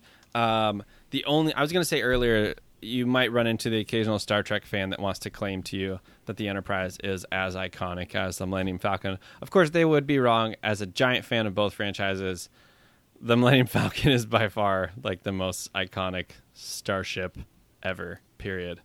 But um, Enterprise... Brian's out here trying Enterprise to... Enterprise is amazing. Wars. It's it's it's beautiful and fantastic, and yeah, I love it. And I love Star Trek. Yeah. So, it's a good one. So I have uh, I have two things on my list that are mm-hmm. sci-fi. Well, I guess besides the DeLorean, that's yeah. pretty sci-fi. um, but the first one, this was one of my honorable mentions. I'll just bring it up since we're talking yep. about big stuff right now. Um, and I, it plays a bigger role in the comics, but we do see it a couple times mm-hmm. in the movies. But the helicarrier, oh, good, that's a good one. I had forgotten about that. Yeah. And they, it looks, I remember, so I remember when they were going to do an Avengers movie at the, at the time you were my foremost expert on Marvel comic books. You, you might still be, but, um, cause I didn't grow up reading a ton of the comics. You read a decent amount of them. And so you had a much better encyclopedia in your head of what all this was as I'm watching it unfold in the, in the cinema. And you were like, how are they going to do the helicarrier? I just don't understand how they're even going to do that. It's probably going to look dumb. And it didn't. They pulled it off, and it looked yeah, it looked really it looked good. Super cool. Yeah, helicarrier, that's a really good one. I am curious. We might have to pull out the tape measure now and see. I mean, it's not going to be the biggest one because I thought of one that I can't not mention. That's definitely the biggest one, probably. But, um, yeah, that's a really good one. It's a really, really good one. Um, so one thing that I, I added to my list, um, while I was talking about the Enterprise and we started talking about size, was London in um, Mortal Engines. Did you ever see Mortal Engines, oh, by yeah. the way? No, I just didn't. You call yourself a Peter Jackson it. fan? Um, no, I'm. Peter Jackson's been making some. Not I think Peter Jackson probably just lately. like agreed to read the script, and like they put him on as a producer. Uh, and I think he just produced. No, it. he didn't direct it. He was a producer. It, yeah. But um, London, uh, wow, it's so cool. When I first saw the trailer for Mortal Engines, I was way more hyped than normal for that movie. Like, even. I mean, it's a great Brian yeah. movie. I mean, I saw that the trailer. And I was like, "This is." I don't a great know how Brian it's movie. Not a great.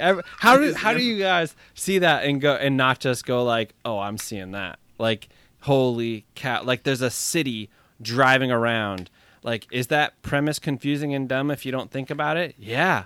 Is it confusing and dumb if you think about it? Maybe, but like, I I do want to I do want to read the book though. I mean, it sounds like a super. I would love to. Re- I would like, love to read the book world. and then watch the movie again because, from what I understand.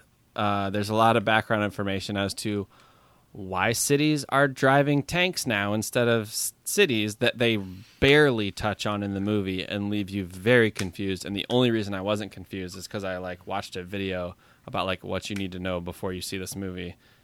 But um, the visual, the design, the just insane size and of of London in that movie is so freaking cool. Yeah. yeah. So I added I added that one uh, last minute. I added one more too, but. So I've got um, the wheels get turning. I've got probably the most sci-fi one on on here, and then. Um, yeah, that's about yeah. It. I got and one more, and then like four honorable mentions. So I've got um, from both. The first movie and the second movie, they're both cool, but the light oh, cycles yes. from Tron. That's so good. I'm actually Those shocked are so at the cool. lack of... I thought we'd have more crossover on our lists. How do I not write light cycles? That's such a good one. Yeah, those are beautiful. And they look so good in like the old movie, in like the first Tron movie, they look good. In the second Tron movie, they look incredible. Yeah, that's Super a really, good. really good one. And I already said earlier that the the Tumbler motorcycle was the best motorcycle ever committed to screen. But but now you brought up the Tron bike, and I'm I feel I yeah the light. I'm I'm still hopes that they're gonna do Tron. Me three. Too. I hope so. The new Tron was decent. Yeah, yeah it was fun. I liked it. I love yeah. the original too. I yeah, I absolutely I, love I'm the original Tron. So I'd be super down for more. I bet you they will, based solely on the fact that they're about to open. A, a new Tron roller coaster at Disney World. So like they're, the franchise is like, they still see it as something. And so the fact that they're building a brand new ride for it, I think makes it at least somewhat likely that they haven't given up on the movie franchise. Uh, yeah, yeah. That's a really good one. Um, all right. So here's my last main one. I don't know why, what, what determines like honorable mention versus main mention. I guess it's just completely random, but I'm going to go with, and again, this came up as a late edition, uh, because we were talking about big stuff, but Valerian, the city of a thousand planets. Cause first of all, you saw Valerian, right? Oh man, I can't, we gotta do, no. uh, we gotta do like a Fifth Element slash Valerian episode. That'd be really fun. But, uh, Valerian. Yeah. It starts off as like this big ship, like that people leave Earth, like they get on the ship and they're like, we gotta, we can't stay on Earth. So they build like this big Earth ship, and then they there's this really cool, not quite time lapse, but sort of time lapse of it like just growing over time because they like meet other civilizations, and the ship itself just grows and evolves and changes throughout time, and to the point where it becomes so big that it's called the City of a Thousand Planets because it becomes more of just like this enormous city. Yeah, it's crazy. It's very cool, though. Yeah, it's a good one. Nice. And I really liked that movie. A couple little tweaks I would make personally, but overall, I thought Valerian was pretty dope. Cool. So, um, you got any more? Uh, I have a few just like quick ones. Um, well, this one's pretty, it's not quick, it's pretty iconic. I just haven't seen okay. the movie in a really long time. But I am a huge Dick Van Dyke fan. Um, and so, of course, yes. I got to bring up Chitty Chitty Bang Bang. That's so good. Oh, yes. Yes, yes, yes. Chitty Chitty Bang Bang. Is it weird that when I think of yeah. that movie, I first think of the Rube Goldberg device that makes their breakfast, and then I think of the car? Like that? No, no. First thing, the first thing I think of when I hear Chitty Chitty Bang Bang is uh, Ace Ventura. We chitty chitty bang bang chitty chitty chitty chitty bang bang chitty chitty bang bang chitty chitty bang bang chitty chitty bang bang chitty chitty bang bang. Oh my God, so good! I bet y'all thought. I bet you guys thought we were as he's as he's as he's, as he's driving in like the safari jeep or something. Yeah, it, throw that safari jeep too. Up on here too. That's it. Put put the safari jeep up on this list specifically when he's too. driving on the smooth road, bouncing up and down. So good. Yeah. Uh, oh God, I love Ace Ventura so so much. That's such a good entry for sure. Yeah. Um, all right, so I got uh, honorable mention. Uh, how about Lightning McQueen? I should have brought this up earlier when you were talking about Steve McQueen, but but Lightning McQueen from oh, yeah. the Cars franchise, and you can include that whole gang, I guess. All those cars, all those vehicles are obviously, um, you know. important, dope, cool, iconic movie vehicles. So I love the personalities of them, like especially like all the like little random ones. Yeah, yeah, I love those, those movies and, are done well. Uh, Cars Land at Disneyland is the second most immersive experience I've ever had in my life. Like you, it's crazy. Like you walk down the street and all of a sudden you are in Radiator Springs, and like the main ride at the end of the road. Um, I forget what it's called at the top of my head, but um, it's so so good. It's some of the best work that, that I've ever seen at Disneyland. But yeah, the first most uh, the most really? immersive thing is Man, still seen, Galaxy's Edge. That's just like mind blowing. But I've seen the first Cars movie probably yeah. like forty times. When I was before I went off to college, I worked in the electronics department at a uh-huh. Kmart. Yeah, Back was that when Rob worked there with you? You guys loved Maybe. that. I don't remember. You worked there at the same Were, time, and you just there? loved it. Yeah, I think I think that was that right. summer. That was that summer where we were hanging um, out at Rob's house all the time until like five in the morning. Yes, I think, and I think I got fired from that job because I called in after one of those hangouts. Yeah, one of for those sure. five a.m. One of those. five a.m. just tying one on. Those were, that was so much fun. Um, yeah, that was the college, or that was the week, yeah. uh, the summer before. Was it on college. all the time in the electronics um, department, though? Yeah, it was on all the time. So it was that mm-hmm. movie. It was Cars One, uh, okay. the first Ice Age, or was it, it was the first or second Ice Age, nice. and Superman Returns. And I can confidently say I have not sat through any of those movies since. I don't think I don't think you're. I mean, Cars is great, but if you've seen it that many times, I think you're. I think you're good. Um. Yeah. All right. So, do you have more honorable mentions? I got three more. Um, I have Herbie the Love I Bug. There you go. I can I. Okay. Here's a weird three Beetle. This is. Uh, this is a good time for the children to po- to turn the podcast on very low volume or something. Um, it's not that bad. Earmuffs. But the Lindsay Lohan version of Herbie, there's like a scene in there where, I mean, I assume multiple scenes where they did it, but there's one scene, I think, where you can see them digitally enhance her boob size. In the film Herbie the Love Bug, of all films. Like, they're like, no. Nice. We need to I get don't think butts I ever and saw seats the Lindsay in this Lohan theater, and this is how original. we're doing it. Um, Yeah. Yeah. Yeah, that's a good one. That's iconic. How about, uh, let's see. I'm going to save that one for last, uh, just because Sully, if he's listening, is just sitting there going, come on, come on. But uh, League of Extraordinary Gentlemen car. Do you remember that car? Yeah, like oh, yeah, the six car? wheel, the, the three axled, six wheeled, like super long. Uh, you know, turn of the like uh, Victorian yeah. Batmobile, like a white Victorian Batmobile, yeah. basically is what it was, and it was gorgeous. Like that car, like oh my gosh, it's one. Of, it's yeah, that's actually probably pretty high on my list of of just coolest looking movie vehicles. Yeah. Yeah, the so, Nautilus so car.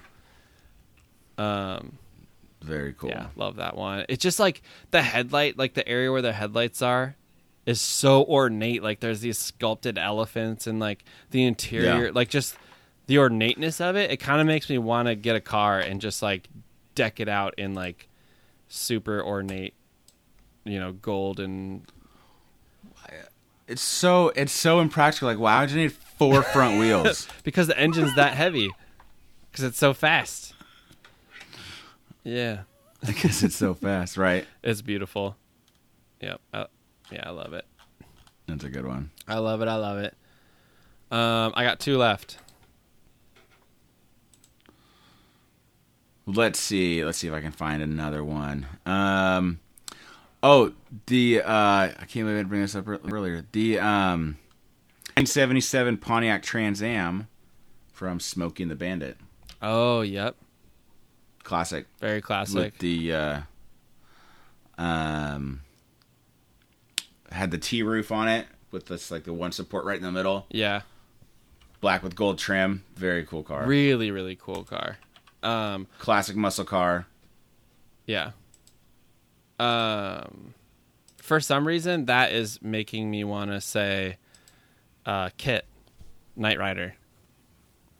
Not a movie though. Not a movie, but boy, I think I think I, I mean I probably saved us a couple emails. Although maybe I shouldn't have said that because I want emails, so I, I messed that up. But um, yeah, so that's a good one. Uh, oh, this is not a movie one either. One of my honorable mentions is not a movie one.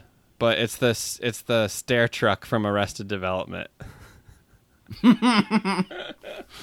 Yes, that's pretty iconic though. It's so good.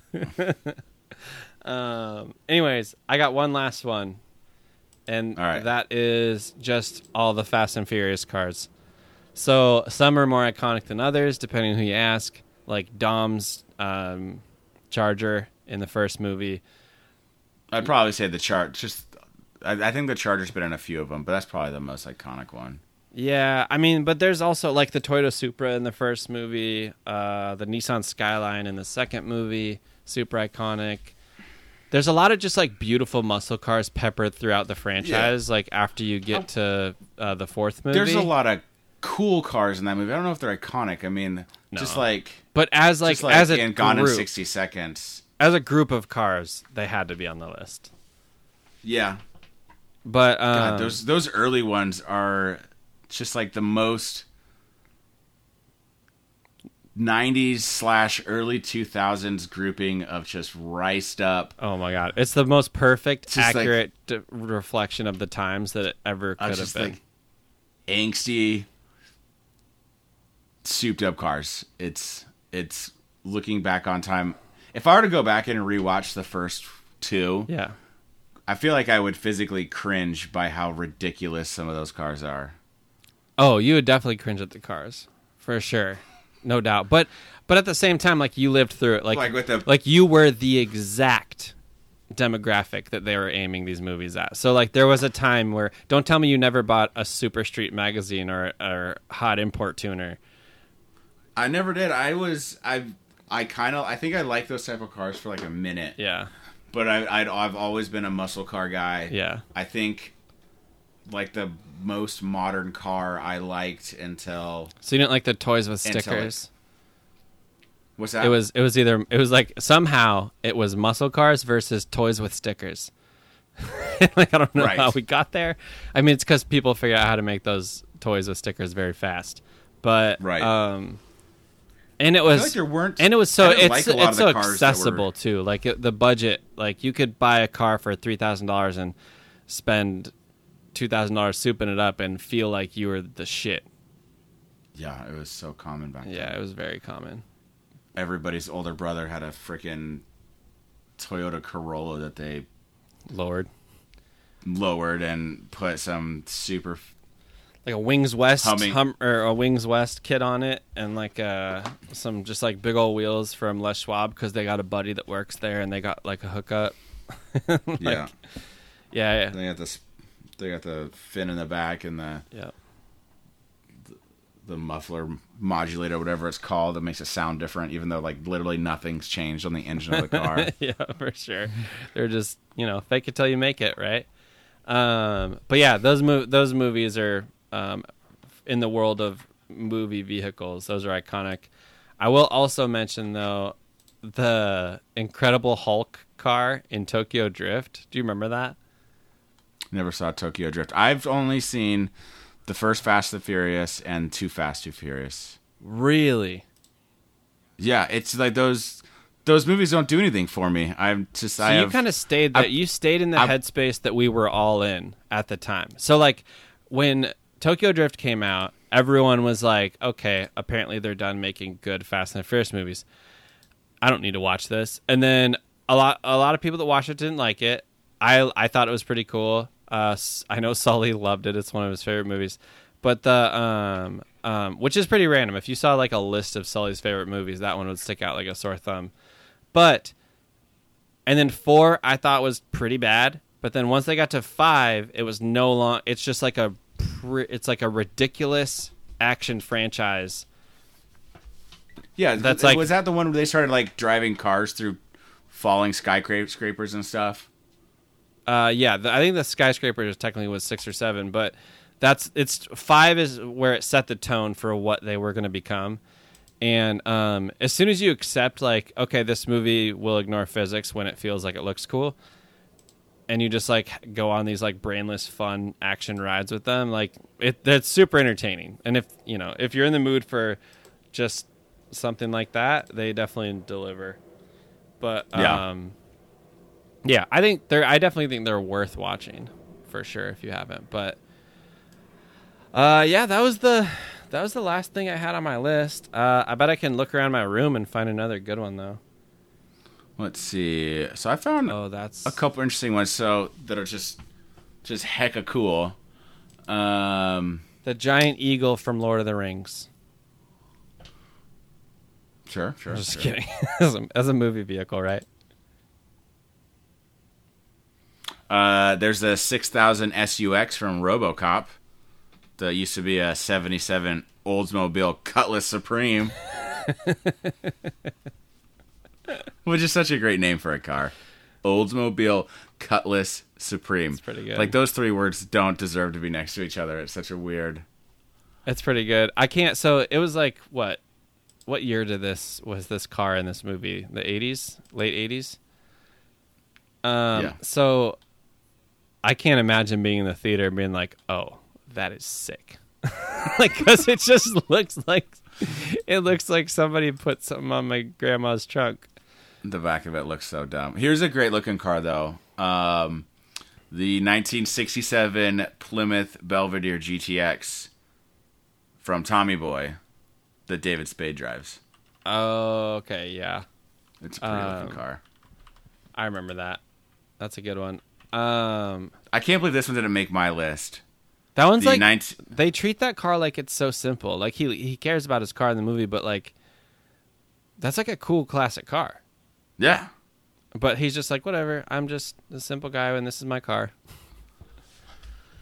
Um, um oh, I'm gonna I'm gonna I'm gonna mention the crappy blue Chevy Nova from Beverly Hills Cop. It's my favorite movie of all time, so I have to mention oh, yeah. this. But um, to me, that's super iconic. I love that so much. That's a great um, one. Yeah. And I used to want one. Like, I used to want to go buy an old Chevy Nova and dent the side of it and, like, paint it to look like it was rusted the same. Because to me, if you, like a movie replica, like a movie replica car, it's got to look the same. Or what am I doing? Like, I'm not just going to drive an old crappy Chevy Nova if it doesn't look like the one in the movie. Yeah, done that checks out. So yeah, I got it. You got to get it, and then you got to get a sledgehammer or whatever, or hit, or find yeah. the right pole or whatever you got to do, and uh, you know, modify it. So this is one that I can't believe didn't make my list. Um, is the classic wood wrap station wagon, the nineteen seventy-five Ford L T D Country Squire from National Lampoon's Vacation. Yeah, National Lampoon for sure. I almost brought it up when we talked Christmas Vacation, and then I got sidetracked. I mean, it's it's the classic. Like, when you think of a family station wagon, like, that's what pops in my head. Still. Like, just... Like, is there another car that yeah. pops into anybody else's head when they think of a station wagon? For sure. Um, here's another couple that are related to one another that... I think it's obvious why they didn't jump out to us, but going back to Star Wars, the A T S T, the A T A T... Yeah. I mean, those are super, super dope.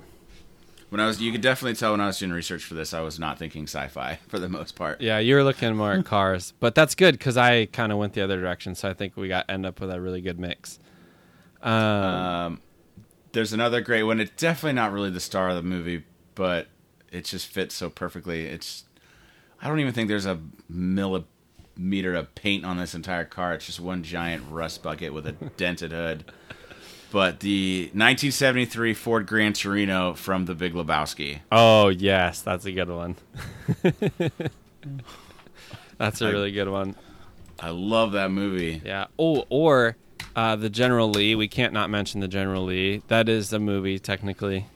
Um, they got a couple it is. couple modern versions of, of that car I, exist on it's film. M- it's more famous because of the T V show, but yeah. they did make the movie. They did. Um Yeah, that's that's really good. Uh, generally, is super. Does Optimus but... Prime count as a vehicle? Oh, we're idiots! How do we skip the Transformers? We're just like catching our like we're our own. It's like we're listening to the podcast, yelling at ourselves right now. Yeah, definitely yeah. The Transformers count. Bumblebee, Optimus Prime, very cool. Yeah. Oh yeah, here you go. Since I've been doing a pretty decent job of doing the complete names for these cars. Mm-hmm. Um, so do you want to know, do you want to know what the full name is for the Herbie Love Bug car? Okay. Is it, let me guess. nineteen sixty-seven Volkswagen Beetle. Do you want to guess how many words are in this name?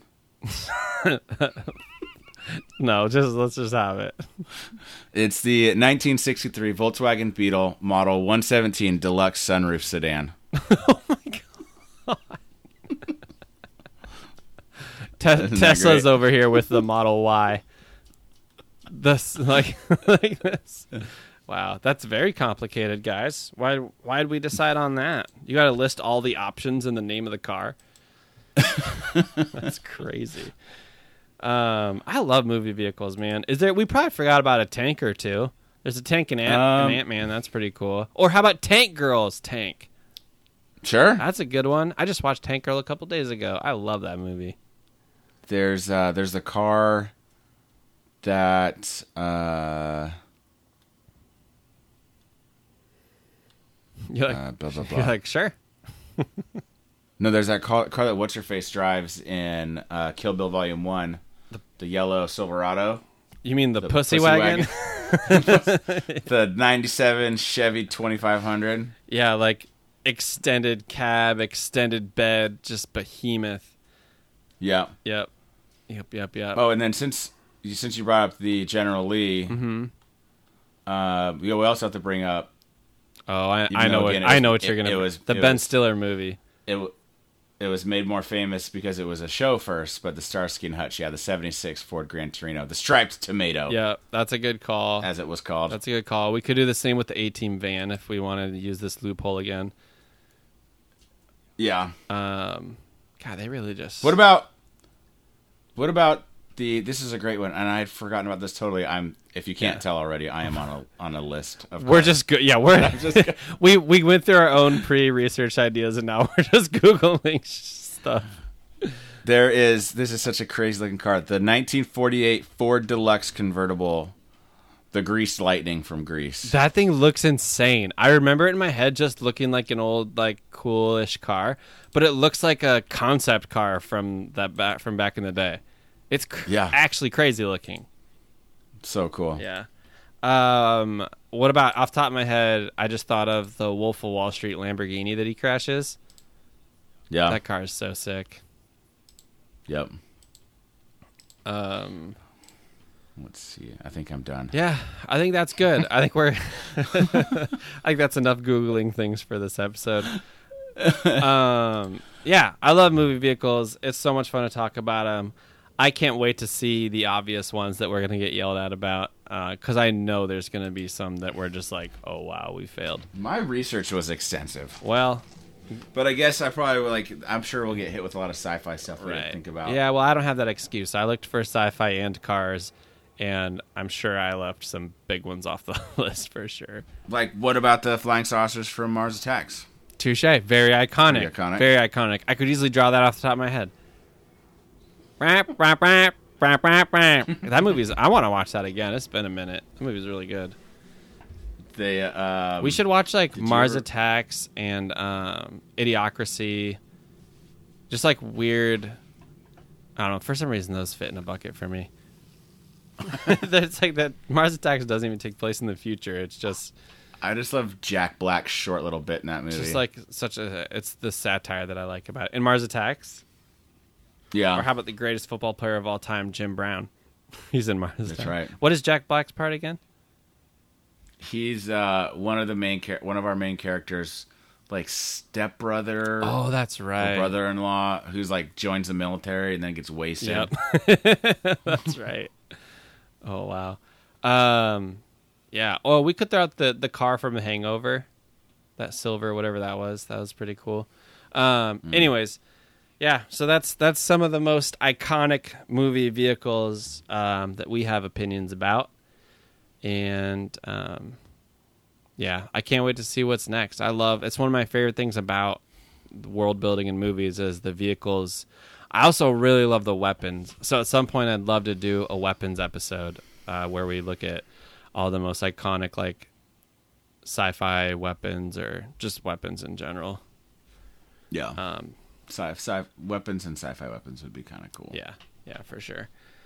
Next, uh, we're going to do a different segment. I know at the top of the podcast I suggested we might do Unnecessary Sequel, but I think we're going to save that for maybe next time, and because we want to talk about movies that you may not have heard of or probably haven't seen that we like and just kind of share these hidden treasures with you guys. So we're going to call this segment Hidden Treasures unless I come up with a more creative name at a later date. Um, Mike, what do you got for us? Uh, so this is a movie that I found about a decade ago. Um, it's one of Peter Jackson, Peter Jackson's first movies mm-hmm.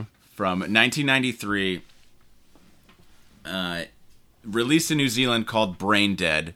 Here in the United States, it's called Dead Alive. I don't know why they didn't call it Brain Dead here, but that's strange. Yeah. Um, anyways, classic. It's just a fantastic gory movie. It's, I think it's still rated as the most gory movie of all time. Um, of all time? Of all time. Oh my gosh. There, I mean, there's a scene in this movie where our hero, Lionel, enters a house full of juiced up, stimulated zombies. Mm-hmm. And in order to get through these wave of zombies, in order to reach his love, Paquita... He has he mows them down with a lawnmower. Oh, he literally mows them down. Yeah, it's oh my gosh, it's such a great movie. So it's it's about what year are we a, talking? Uh, this movie came out in ninety-three. ninety-three, okay. Uh, ninety-three, in the United States. Yeah. Um, it's a movie about this like hybrid diseased rat monkey creature uh-huh. that gets shipped into the Wellington Zoo in New Zealand uh, by mistake. And our hero, Lionel, is out on a date at the zoo with Paquita. Mm-hmm. And Lion- Lionel's uh, domineering, overbearing mother, Vera, is uh, tailing him on his date. Yeah. Gets bit by this rat monkey. And over the course of the next couple days, deteriorates, uh-huh. culminating in her full transition into a zombie creature as she eats her own ear after it falls off, and then eating Paquita's dog later. Oh my gosh. Um, Lionel discovers this, tries to hide the fact that she's a zombie, mm-hmm. and eventually it just leads into more and more and more people getting infected, and now Lionel has a basement full of zombies.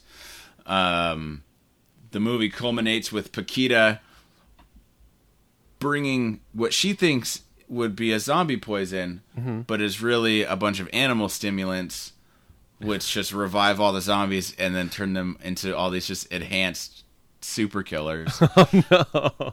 And Lionel's mom, Vera, turns into this like house-sized zombie that just consumes everything, um, swallowing Lionel whole, and then Lionel has to chop his way out of her. What? This is yeah. insane. It's so awesome. It's so it's it's a horror comedy. So it's not super dark, okay. but it is it is quite brutal. It's Should we watch it in October as one of our Halloween movies? We should. It's so good. Like, yeah. Imagine the gore of, like, Evil Dead, but way more slapstick. That sounds great. It's so good. It's I'm just excited to it's, see everybody what... loves it. It's got it's got a really, really high rating on Rotten Tomatoes and Metacritic and anywhere else that has a rating on this movie.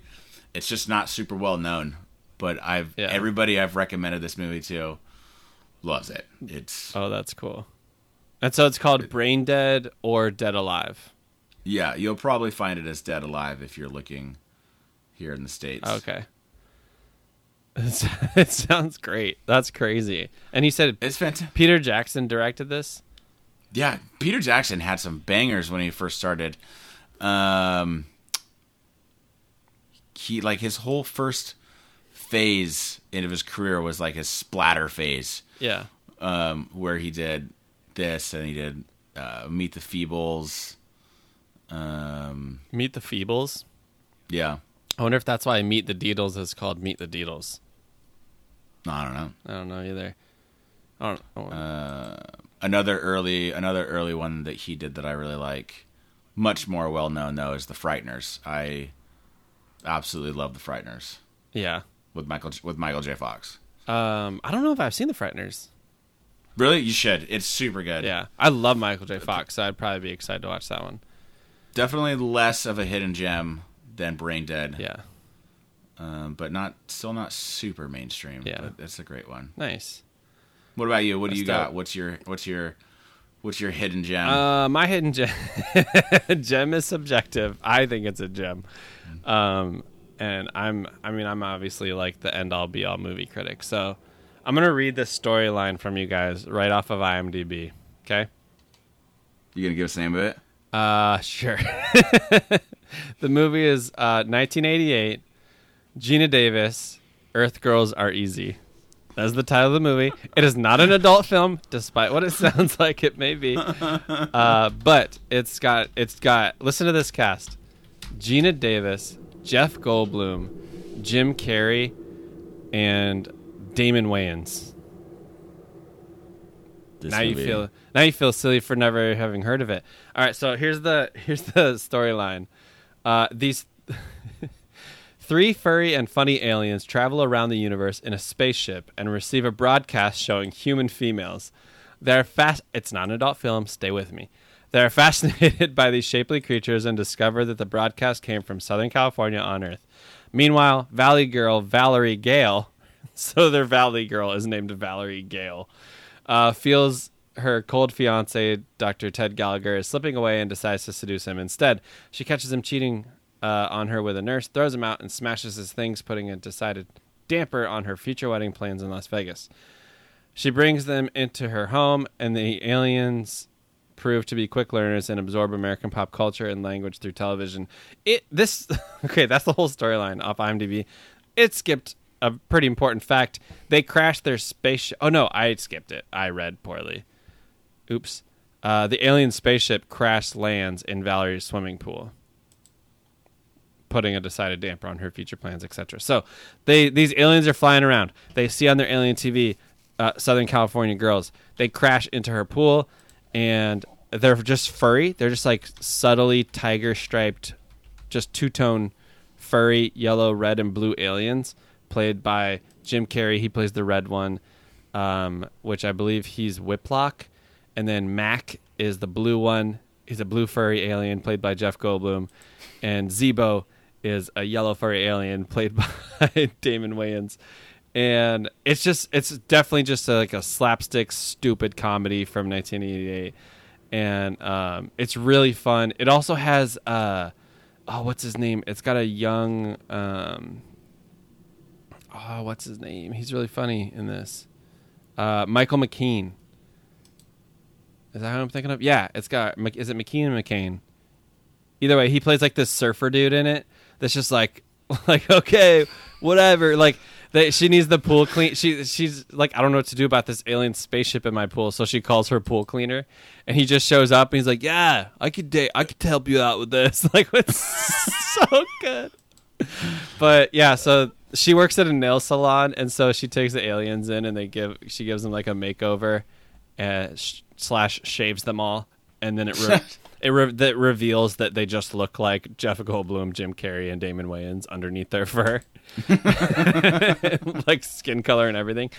And then um yeah shenanigans ensue. Uh she's just trying to not let the government capture the aliens, and she's afraid that they'll get mistreated or whatever, and so they just party in California together and try to get them safely on their ship and headed home or what. Yeah, so just super silly, um just wonderful wonderful fun stupid movie. uh there's there's like a music video in the middle of it. Because they they like deleted some scenes and they just felt like they needed to compensate for it, so they shot like a music video starring one of the fellow like one of the coworkers. Um, well, Brian, I don't you're, you're I don't think you're alone in your uh, hidden love of this movie, because apparently, according to the Wikipedia page, that this movie inspired Britney Spears and Iggy Azalea to make "Pretty Girls," the two thousand fifteen song "Pretty Girls." There you go. So. All the best people like this movie. The movie's more mainstream than you thought. It's super mainstream. Dang. I should have talked about, like, Empire Strikes Back or something. Um, yeah, it, it's so good. It's so silly. It's so stupid. It's so fun. It's the I have a huge crush on eighties Gina Davis, uh, so that doesn't hurt. And actually, fun fact on this movie, her and Jeff Goldblum got married during the production of this film. Ah. Yeah. So, and it was the third movie. They were in two other movies together. Uh, one of them I will save for a future episode of Hidden Treasures. Um, but the other one was The Fly. So, yeah. Uh, yeah. So, Earth Girls Are Easy. Uh, if yeah, it's super funny and silly and just schlocky eighties goodness. So, yep. So that's gonna do it for uh, for our brand new segment, Hidden Treasures. Or, Hidden Treasure. Or whatever name we come up with later that's better. Um, yeah, so I think that's it for this episode, Mike. Uh, I had a lot of fun talking about all these cool vehicles and cars and stuff. Um, yeah, that was a cool stuff. That was a lot of fun. That was fun to research. I want to go back and watch Bullet now. Do it. And the Mad Max movies. I got partway through the first one yesterday. Nice. And I loved it. Oh, you should save Mad Max, because we should do a Mad Max episode. That'd be really fun. I mean, yeah. You can just watch them again if you want to later. But I definitely want to do like an episode on each movie. That'd be cool. Or maybe we'll just do a whole Mad Max. We series. Could just have like, like a whole single, single, a single show on Mad Max. We don't need to do. We could either do that, or we could just have like a Mad Max segment. It doesn't have to be like the main feature of the show. We could just be like, all right, and this week we're gonna do our our Mad Max files, because we watched Mad Max again. Yeah. So I mean, the first two were great. It's been so long since I've seen Thunderdome. It's it's sort of like the oddball one, because it doesn't really feel like a Mad Max movie. I love it. It's so silly. Um, um, and then of course Fury Road is is is by far the best of the bunch. Yeah, uh, definitely, definitely. Um, anyways, so yeah, that's gonna do it for this week, you guys. Uh, this episode is over now. I don't know what I was gonna say.